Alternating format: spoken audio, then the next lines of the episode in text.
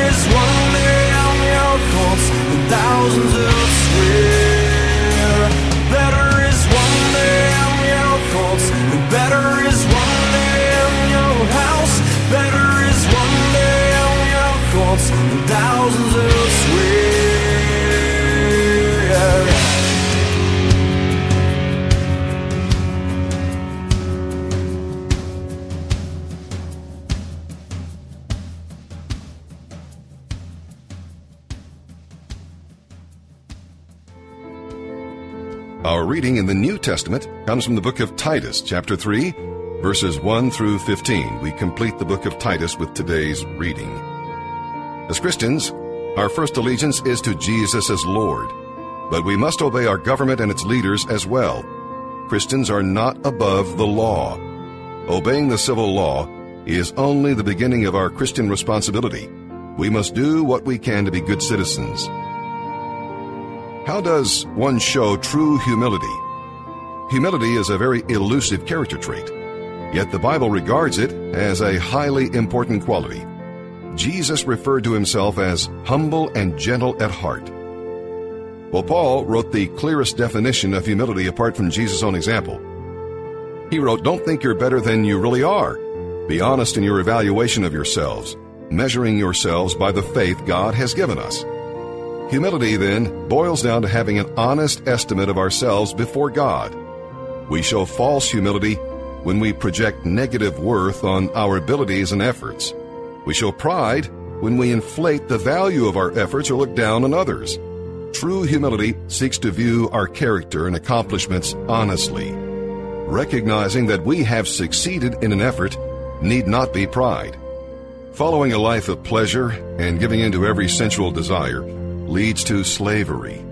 Many think freedom consists of doing anything they want, but this path leads to a slavish addiction to sensual gratification. A person is no longer free, but is a slave to what his or her body dictates. Christ frees us from the desires and control of sin. Have you been released? Paul summarizes what Christ does for us when he saves us. We move from a life full of sin to one where we're led by God's Holy Spirit. All our sins, not merely some, are washed away. Washing refers to the water of baptism, which is a sign of salvation. In becoming a Christian, the believer acknowledges Christ as Lord and recognizes Christ's saving work. We gain eternal life with all its treasures. We have a new life through the Holy Spirit, and He continually renews our hearts. None of this occurs because we earned or deserved it. It is all God's gift. And with that, let's finish up our reading today here in this portion of the New Testament. October 28th, the New Testament, Titus chapter 3, verses 1 through 15. Remind the believers to submit to the government and its officers. They should be obedient, always ready to do what is good. They must not slander anyone and must avoid quarreling. Instead, they should be gentle and show true humility to everyone. Once we too were foolish and disobedient. We were misled and became slaves to many lusts and pleasures. Our lives were full of evil and envy, and we hated each other. But when God our Savior revealed His kindness and love, He saved us, not because of the righteous things we had done, but because of His mercy. He washed away our sins giving us a new birth and new life through the Holy Spirit. He generously poured out the Spirit upon us through Jesus Christ our Savior. Because of His grace, He declared us righteous and gave us confidence that we will inherit eternal life. This is a trustworthy saying, and I want you to insist on these teachings so that all who trust in God will devote themselves to doing good. These teachings are good and beneficial for everyone do not get involved in foolish discussions about spiritual pedigrees or in quarrels and fights about obedience to Jewish laws. These things are useless and a waste of time. If people are causing divisions among you, give a first and second warning. After that, have nothing more to do with them. For people like that have turned away from the truth, and their own sins condemn them. I am planning to send either Artemas or Tychicus to you as soon as one of them arrives, do your best to meet me at Nicopolis, for I've decided to stay there for the winter. Do everything you can to help Zenas the lawyer and Apollos with their trip. See that they are given everything they need. Our people must learn to do good by meeting the urgent needs of others. Then they will not be unproductive. Everybody here sends greetings. Please give my greetings to the believers, all who love us. May God's grace be with you all. Psalm 100, verses 1 through 5. David tells us to acknowledge that the Lord is God. Well, how can we do that? We acknowledge Him when we shout our praises, appreciate His status as our Creator, accept His authority in every detail of life, enthusiastically agree with the guidance He gives us, and express our thanks for His unfailing love. God is our Creator. We did not create ourselves. Many people live as though they are the creator and center of their own little world. And this mindset leads to pride, greed, idolatry, and if everything should be taken away, a loss of hope itself. But when we realize that God created us and gives us all we have, well, we want to give uh, to others as God gave to us. Then, even if all is lost, we still have God and all He gives us. God alone is worthy of being worshiped. So, what's your attitude toward worship? Do you willingly and joyfully come into God's presence? Or are you just going through the motions, reluctantly going to church? Well, this psalm we're reading here today tells us to remember God's goodness and dependability, and then to worship with thanksgiving and praise. Psalm 100, verses 1 through 5, a psalm of thanksgiving. Shout with joy to the Lord, all the earth. Worship the Lord with gladness. Come before him singing with joy. Acknowledge that the Lord is God. He made us and we are his. We are his people, the sheep of his pasture. Enter his gates with thanksgiving. Go into his courts with praise. Give thanks to him and praise his name. For the Lord is good. His unfailing love continues forever, and his faithfulness continues to each generation. Proverbs 26, verses 18 and 19. Just as damaging as a madman shooting a deadly weapon is someone who lies to a friend and then says, I was only joking.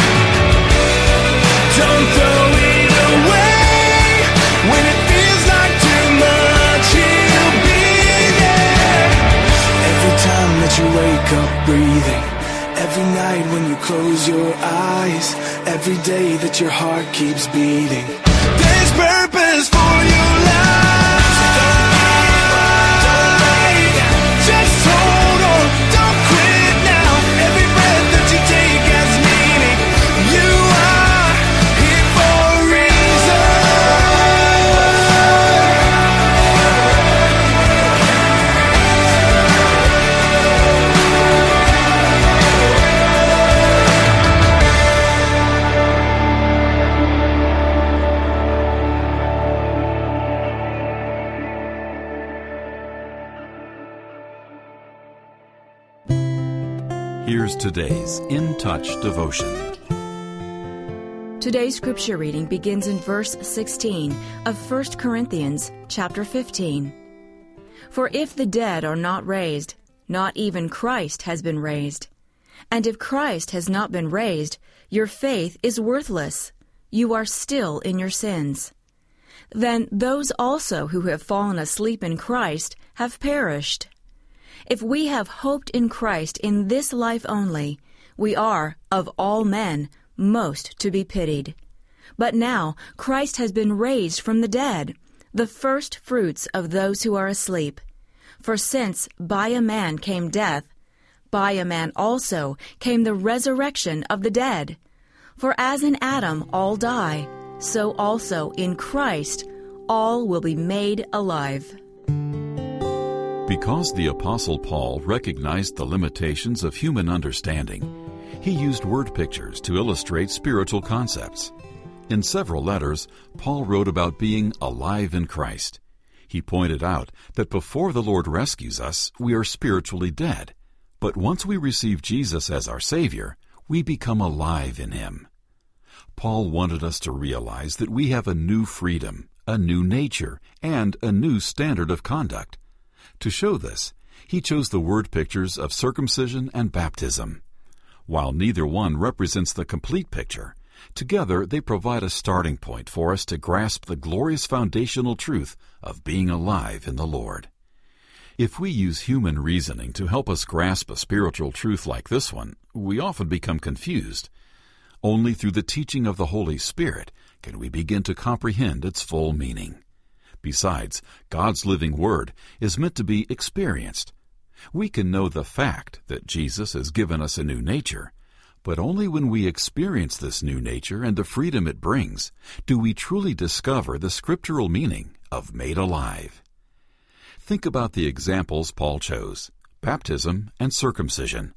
Set aside the limitations of human wisdom and depend on the Holy Spirit for understanding. Believe that you are a new creation that the old nature is gone and has been replaced by the new one. Practice what you learn. Spiritual joy will fill your being as you experience the truth of the revealed mystery of being fully alive in Christ.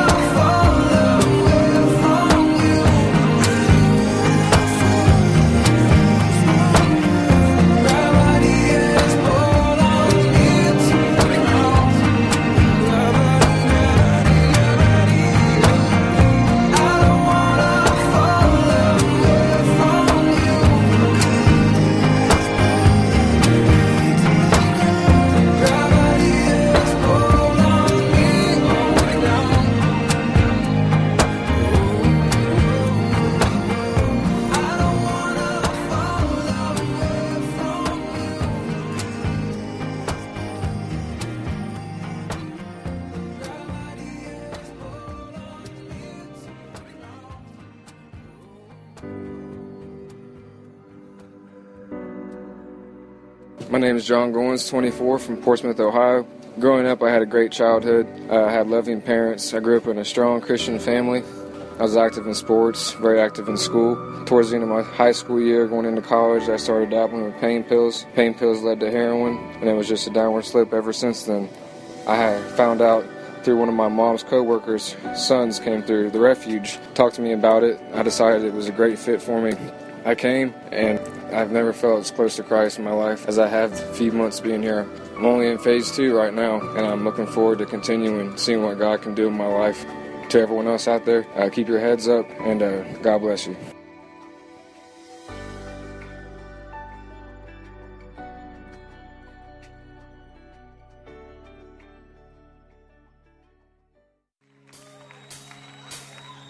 Watch out, heaven, cause here I come, and now storm the gates, cause we have won.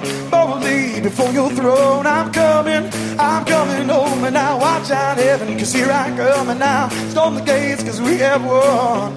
Boldly before your throne, I'm coming, I'm coming home, cause the devil ain't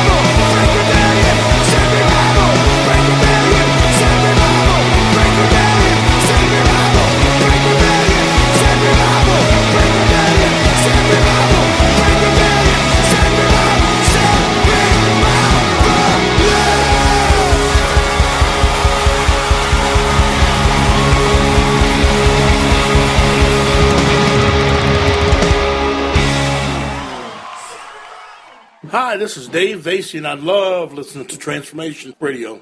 The word is joy. Susan Bell, a software specialist from Albuquerque, New Mexico, sent it in. Joy is a great word. In fact, when a when a lady's named Joy, I always go to her and say, "What a great name they gave you." You know, I hope you're living up to it. I, you know, I hope you have joy in your life. And, and joy is a choice word. It really is. People who have joy choose to have joy. It, you know, I know these people say, "Well, boy, I'm waiting for somebody to bring joy into my life." People don't bring joy into your life. You got to make joy in your life. In fact, an expression I love is "fake joy is better than genuine depression." Okay. And I know these people who, who just kind of are genuinely depressed and they depress me. Come on, just start having some fake joy. It, it, it, beats genuine depression every day. Because can I tell you something? If you make yourself have joy, soon you'll have joy. Because joy is a result of a choice. Joy is not a result of something that just happened to you good, because if something happens to you bad, you lose it. People with genuine joy every day choose to have it. It's your choice. Make it today and have some real joy.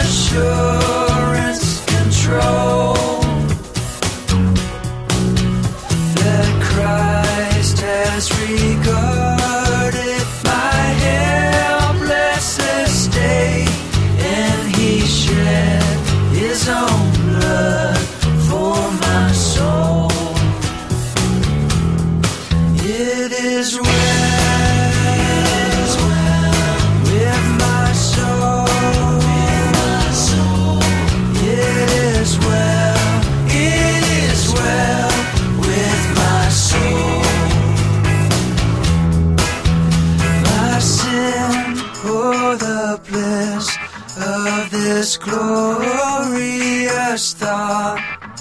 My sin not in part, but in whole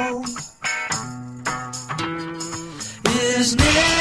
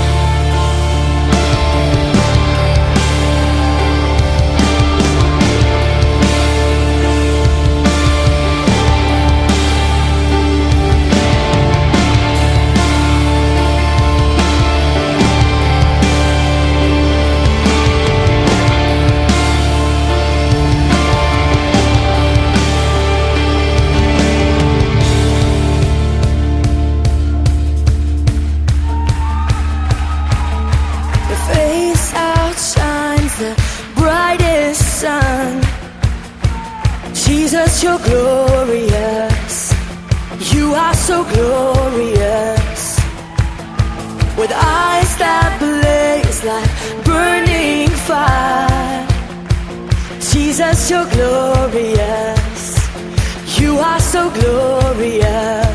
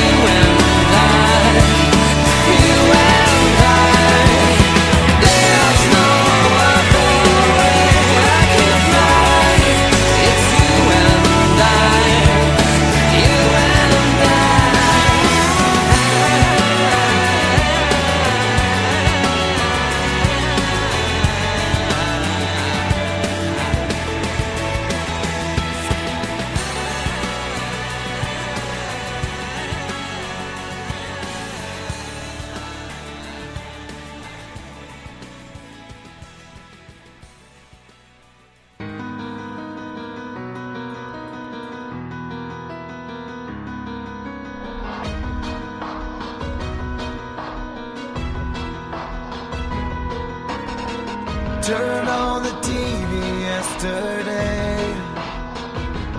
So much pain bleeding through. I had to look away, but inside me the picture's just the same. And every time I open up my eyes, nothing seems to change. It never seems to change. You give me faith to believe there's a way.